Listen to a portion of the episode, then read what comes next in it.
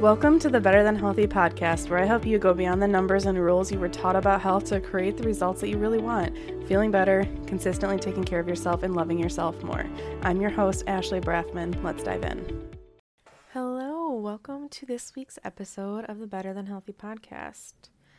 So, this week is going to be a little bit different because we're going to talk about last week a little bit. Because I know that last Tuesday, an episode didn't drop of the Better Than Healthy podcast. And I didn't know whether I was going to talk about this on here or not because it's not that big of a deal that I missed. But I also felt really guilty about it. And in a conversation yesterday, this idea kind of sparked in my head and it connected the dots to what I was experiencing with that to how I used to be and some of the ways I would approach food and exercise and some of the different areas with that. So, the reason I didn't record an episode last week is because I just had a really bad migraine and decided I didn't want to do it. And I took me a while to decide whether or not I was going to because I felt bad about it. But not for a reason that I wanted to take the time to record it for. Because reflecting on it, the real reason that I wanted to sit down and record last week's episode wasn't the reason that I record these episodes because the reason I wanted to was simply because I wanted to continue to be able to say that for X number of weeks, X number of episodes, I did it. Basically, to believe I'm consistent.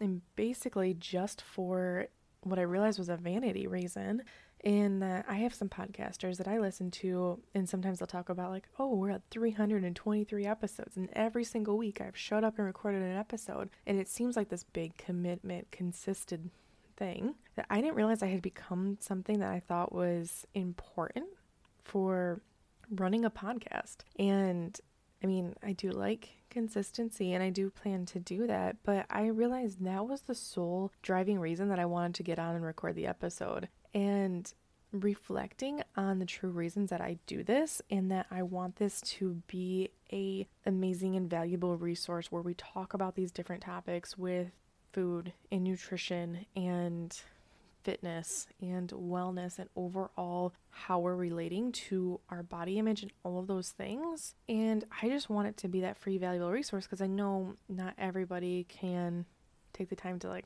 and the investment to hire a coach to work with them and to hire a dietitian. So to have this be the resource and just be a place where every single week I get to talk with all of you and give you some of those stories and examples and tips of how this can be applied to the daily life.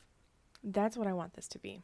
And so when I was sitting down wanting to record it simply for the fact that I could say X number of weeks I had recorded an episode. I don't even remember what this episode is. Like to be like, oh, 18 weeks in a row. I did it every single week. Just as a way to like feel good about myself. It made me think of all of the times that years ago when I was still dieting, when I was still trying to eat healthy, I would take with me whenever I was going to be around people pretty much and like would bring my food with me, it would always be something that would be perceived as being healthy. And same with like exercising, wanting to do this, as so much of that was coming from this people pleasing place of basically trying to manipulate people's opinions of me by giving them the front that I wanted them to see, which was the good dietitian who eats chicken and broccoli and rice and healthy foods and is taking care of themselves and for people to have good opinions of me because then I thought like that's when I could feel good about myself. Because at the time I didn't know how big of an impact what I was thinking about myself and the stories that I was having in my mind about myself was influencing how I was feeling about myself and the relationship I was having with myself and food and exercise. So I was giving so much of that power and control over my experience way too outside of me. And I thought if I controlled other people's opinions of me, that was like the way to control my own experience. But what I would do then is I would end up going home at night, and I still knew that I was overeating at night and eating junk food and all these foods that I would have considered unhealthy at the time. And what I know now is a big part of the reason I was overeating is because I wasn't eating enough food during the day. And the other side of it is sometimes there was some emotional eating as well, but the biggest piece of it was the scarcity that I was experiencing around food, not in physically having access to food, but mentally in my approach to food. And there was so much judgments that I was having that I was trying not to have judgments from other people. So when I felt myself feeling guilty for not sitting down and recording the episode, it felt very similar of like, oh, well, if I'm doing it every week and I get to make this statement about myself that I've done it every single week, that that meant something about me.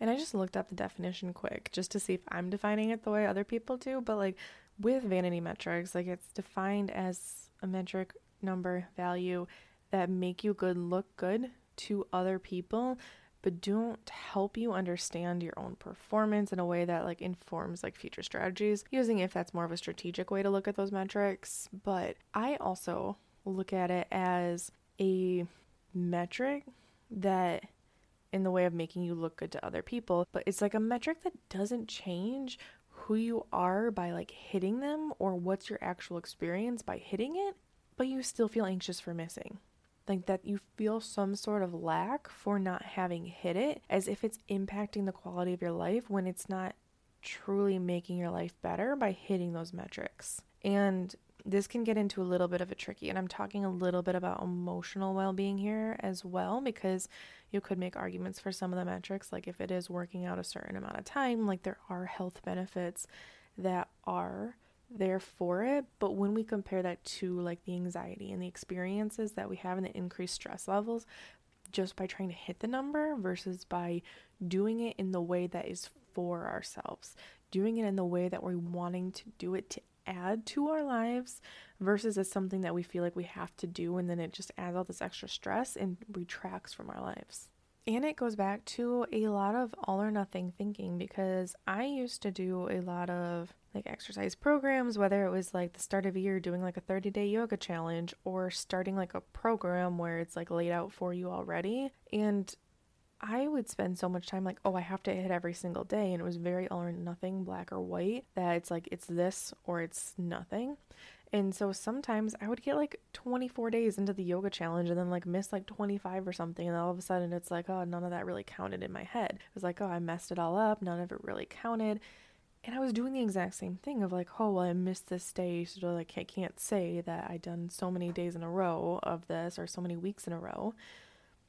And that's not true. Like, taking the time to care for ourselves does not retract from the things that we're doing. And so, if on day like 25 and you're extremely sore and your body is telling you that it needs a rest, and you take that time to rest, it doesn't take away from all those days of effort that you were putting into stretching and strengthening and taking care of your body. But when we are in that place of it being so all or nothing, of like it has to be this way and I have to hit these metrics, in so many of these metrics are what we talk about with better than healthy is like it's like these standards that we have for health of like this thing that we have to do. And then if we think we're not doing that then we think that we're not being healthy enough. Then we discount all of the things that we have done. Like me discounting like oh but i did record all these different episodes. I don't even remember the number that we're on. But we apply that in so many different ways where we can take away from what we are creating because what would happen for so many of those years is if I would get to day 23, 24, 25, or whatever day it was, when I would be really sore or be really tired or be really busy and not get that day of the 30 day yoga challenge in, usually I didn't complete the yoga challenge. Usually I would just stop because I was like, well, I didn't do it. I didn't do all the days. I like didn't do it right. I didn't do it in this way where I can be like, in January, I completed the 30 day yoga challenge. Like, because I couldn't say that statement, I just stopped doing it. Which is like when we do it for that purpose of just saying that we did it versus doing it because it's something that we desire and we want to do and it's something that is adding value to us. And we can do things like we can have that feeling of like saying we just wanted we want to do that and from a true desire place, but you can feel the difference when it's coming from a place of like, I want to do this for myself versus I want to do this like to feel good about myself, in that I wouldn't feel good about myself if I didn't complete this thing because why wait for permission to feel good about yourself. Why wait until some metric to feel good about yourself? Because when you feel good about yourself is when you're more inclined to take these steps to taking care of yourself, which is why all of those days when you're continuing on and you feel good about yourself for having done it for so many days, and then you miss that and you start feeling bad about yourself, and then it just continues the spiral of more feeling bad about yourself because that energy grows and it's kind of contagious of like whatever spiral we're in, we kind of feed into it. Whether that's one of taking care of ourselves or that's one of not feeling good about ourselves. And then we do more things that lead us to not feeling good about ourselves. Because before I came up and realized what I wanted to talk about this week last night, I had the thought a couple days ago of like, well, I already missed one week of episodes. I could just wait another week before I do it again.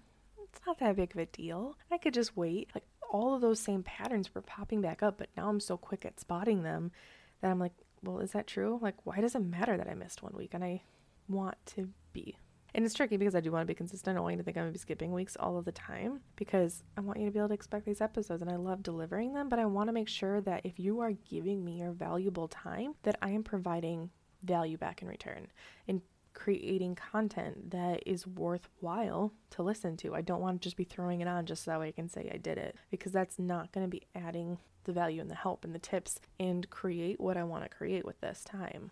Because the truth is, last week's episode probably wouldn't have been very good if I had chose to create it and chose to do it because of the reasons behind it because there wasn't a lot of like inspiration or value driving it and when I was creating it and it's leads me into something else I wanted to talk about in this episode which I think a lot in our culture and society, it can be seen as a bad thing to take time to take care of yourself. Like that taking time for yourself is perceived as selfish and bad. And I think this applies to everyone, but from the perspective of like women, I've seen it a lot, or with people who are mothers in my lives, I've seen that a lot as well of like that sacrificing yourself to take care of the family, to take care of other people.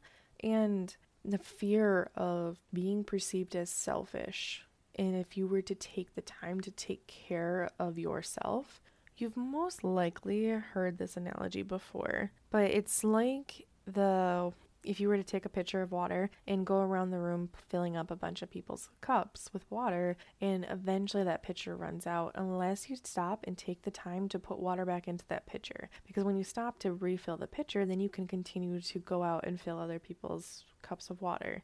Because you can't pour from the empty pitcher.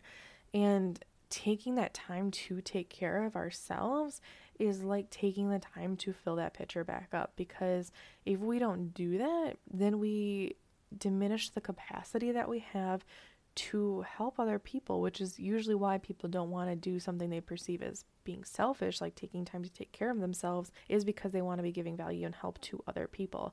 But if we aren't doing that, then if we aren't willing to take the time to walk back and like take those few moments it would take to refill the pitcher, either we don't get to help everybody or we help everyone in a much smaller way. Because if we're in a if it really could only fill five cups and we have to fill 10, it's like, well, we can give everyone half a cup, or we can just give five people water, or we can give five people water, go back, fill up the pitcher, give help the next five. And it's doing it in that way that it's, and I think sometimes we can think that taking care of yourself is going to take a significant amount of time, but it doesn't have to. I think when it takes a significant amount of time, so often is because we wait until a more of a breaking point to make a change, to start taking care of ourselves. And at that point, that's when we feel more burnout and worn out, like we really need lots of time to recover.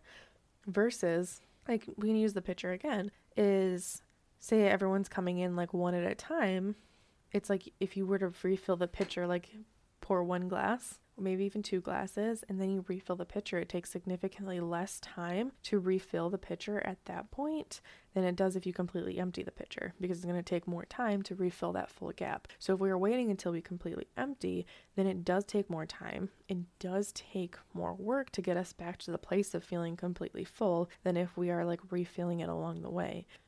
So, with all things health and wellness, it's making sure that we're paying attention to what our body needs and what our body wants and what we need mentally as well. so that we have the space and the capacity to do the things that we want to do with our lives. And one other piece I want to touch on with this is that I think another reason we want, if you have that people pleasing habit in your past or still in the present, then part of that is not wanting other people to feel disappointed or sad or whatever it is that we don't really want the other person to experience. And if we take it on, we think we can protect that person from experiencing it. But when we do that, or when we stop doing that, that person may experience some disappointment. And that doesn't necessarily mean you're the one who caused it because we are all in control of our own experiences, but the willingness to allow that because we have a big aversion, I think, in our culture and in our society to experiencing uncomfortable emotions, but they're just a part of our human experience. And when we embrace them more than pushing against them and fighting against them, then they settle so much quicker. Because what I see a lot more of is we bottle up all those things and we get to like the burnout point and people are nervous to experience like when I talk to them about this process that I use when I'm processing emotions of like actually feeling them is there's a lot of fear of like if you open that floodgates, if you truly process those emotions, then like you'll never be able to get them closed again. But it's more of like it's like walking around with like a dam and all the water builds up over time behind it and it's all there. And so when that dam bursts, it's like there's like feels like there's this massive flood, which means water is flooding out of it, and then eventually the water rate, water levels regulate, and it's not like you have to build the dam back up to stop the rush of mass water because eventually it levels out and regulates and then you, you just have a little bit flowing at a time. And that's more of like when we actually sit down and process and feel our emotions. At beginning of doing it it feels like there's a lot more to feel because it's kind of backed up but over time becomes less so. And if we allow ourselves to have that full human experience, then we get to experience the other side of it as well. So, like, we're very uncomfortable with uncomfortable emotions, but when we aren't willing to fully feel those, then we don't get to fully experience the emotions that we do want to experience. So, we grow our capacity in both directions and just grow our ability, and that allows us to then go out and do more of what we want to do in the world if that is helping people, whatever it is. So it's taking that time to recharge when we need it. It's taking that time to not really care about the metrics that are for other people's opinions versus the ones that you truly need and want for yourself and what feels true to you. Because the only thing that matters is that you like your reasons for doing something. Truly, all that matters. Because a lot of times, if we choose reasons that we don't like because we don't want to disappoint other people, we just end up disappointing ourselves and to have the control of our experience. We can still do things for other people when we want to, but that experience is so different if we're doing it because we feel like we have to versus because we're choosing to.